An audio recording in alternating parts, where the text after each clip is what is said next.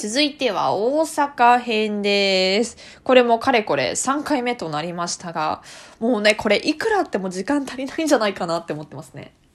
てか自分の中でこれ見るのすごい楽しい。県民性とか日本人の特性とかそういうの調べるのめっちゃ好きだし、私なんで世界史専攻にしたんだろうっていうのを思うな。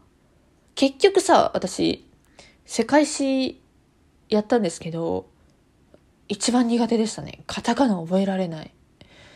今ね、こう世界史で覚えた人物誰だろうって思った時にさ、一番頭に浮かんだのがグレゴリオっていう、グレゴリオなんだっけなんか西暦的なやつだよね。グレゴリオなんだっけ、ちょっと調べるわ。ちょっと待って。わかったわ。えー、グレゴリオ歴でした。えー、ご、ご紹介させていただきます。グレゴレ、ご、グレゴリオ歴は、ローマ教王、グレゴリウス、あ、そう、グレゴリウスじゅうさん世は知ってた。えー、嘘、知らない。グリウス歴の改良名人。せんごひゃくはちじゅうにねんじゅうがつじゅうごにち、グレゴリオ、かっこグレゴリオ歴から、えー、使われている暦法でありますと。はーい。え、これ今のでしょ？グレゴリオ歴。えー、いちねんをさんびゃくろくじゅうごにちとしますと。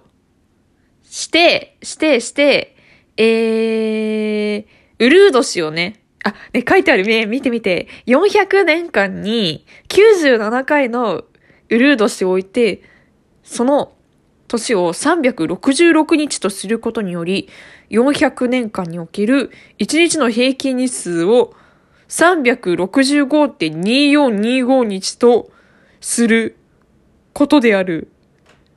で、この平均日数 さんびゃくろくじゅうごてんにーよんにーご は実際に観測で求められる平均太陽年 さんびゃくろくじゅうごてんにーよんにーいちはちきゅうごーななに に比べて にじゅうろくてんはちにーいちびょう長いだけであり、ユル、ユリウス歴に比べると格段に精度が向上しました。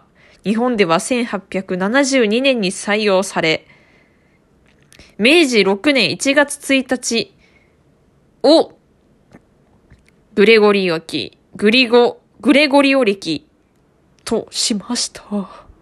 これがね、せんはっぴゃくななじゅうさんねんですね。はい。はい、ゆりかの知識、吸収。はい、ということで、大阪、はい。ごめんなさい。あの、興味が、興味がこう、頭の中ブワーってなるから、大阪を紹介したいと思います。大阪、私は行ったことがないね。うん、ないし、若干の怖さは、ある。大阪弁が飛び交っている地に足を踏み入れる怖さっていうのはちょびっとある。他の県の人はさ、東京東京なんか怖いみたいなあるじゃないですか。私はね、大阪ちょっと怖いみたいなのはあるあるけれども、行ってみたい街、大阪行きたいね。行ってみたい、行ってみたい。大阪の人とこう、気軽に話せるくらいの、なんだろうな、こう、ずぶとさ。ずぶとさ違う。あの、別に、大阪の人がずぶといってわけじゃないんですけども、結構さ、ぐさっていうこと、すって言うんだろうね。何も、てか、き、気づ、なんて言うんだろう。なんか、全部ボロが出ちょ、出そうだけど、勝手なイメージですよ。イメージですけど、こう、心に刺さるようなことをストレートに言うっていうイメージが大阪の方あるんですよ。っていう勝手なイメージ。そう。だからそこ、そういうのと、そういう人たちとこう、わ、わかり、渡り合えるような感じに私はなりたいなと、そういうふうに思っておりますが、まずベストワン。毛布の生産量が全国の きゅうじゅうごパーセント、すごい。あとは電気冷蔵庫の生産量。歯ブラシの生産量、チョコレート類の生産量とか、とか、とかとかあります。ワーストワン。えーえー、生活保護じゅうきゅう世帯数は少ないってことなんだろうね。うんうん。えっと、救急出動件数も少ないと。重要犯罪、認知件数も少ないと。なるほどなるほど。なんかあと児童虐待の相談対応件数とかさ、そういうのもワーストワンって見てると、多分大阪の方の気質なのかな、こう心配になったらさ結構話しかけるイメージが私の中であって、だからこういう相談件数っていうのもそういう機関に相談する前に結構身近な人同士で大丈夫なんかあったみたいな、そういう話を話しかけるから、こういうワーストワンワーストっていうくくりですけど、まあいいいいですよね、数が少ないっていう意味ではっていうのはね、ちょっと今見てて思いましたね。そんでそんで大阪名字の特徴です。えー、田中さん山本さんが多いみたい。あと東野さんも多いみたいですね。うんうんうんうん。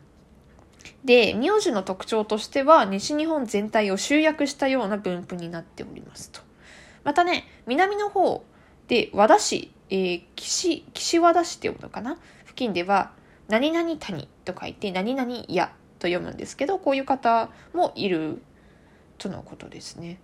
あとね、えー、結構面白い名字もありましてですね、こう武士の武っていう字と輪っかの輪って書いて竹輪さん、あとは、えー、松松って字と、えー、山水によしですね、波ですね、松波さんっていう方も会ったことありますかね皆さん。竹輪さん、松波さんと珍しい名字東京さんっていう人もいるみたいですね。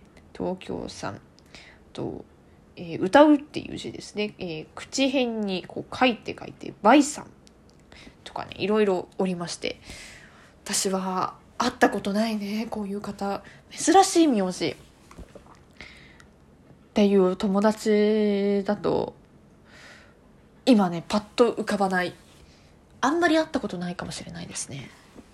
あ、でも九州出身の子で一人いましたね。上加世田って子は高校時代いましたね。もう私その子しか会ったことないけども、大阪はこういう方が多いですね。大阪はですね、やっぱり天下の台所って言われてたからね、商売の街でございます。大阪府民はですね、そんな地元をこよなく愛しますと。まあそうだよね、大阪愛強い気がする。うん。だってさ、方言も結構さ、独特、まあ独特じゃないですか。この、私は、なんか東京とか関東とか来ると方言なくす人いるけど、もう全然使ってくださいっていうのは思いますね。うん。まあ、一瞬、うおってなりますけれども、もっと使ってって、もっと使って、もっともっとみたいな。ちょうだい、むしろちょうだいっていう感じ。エセ関西弁にすごい厳しいイメージありますね。私も、えー、何々やんけとかね、言いますけれども、絶対大阪の人から、えー、何こいつって思われてんのかなって、ちょっと思って、ドキッとしてます。思わないでね。お願いします。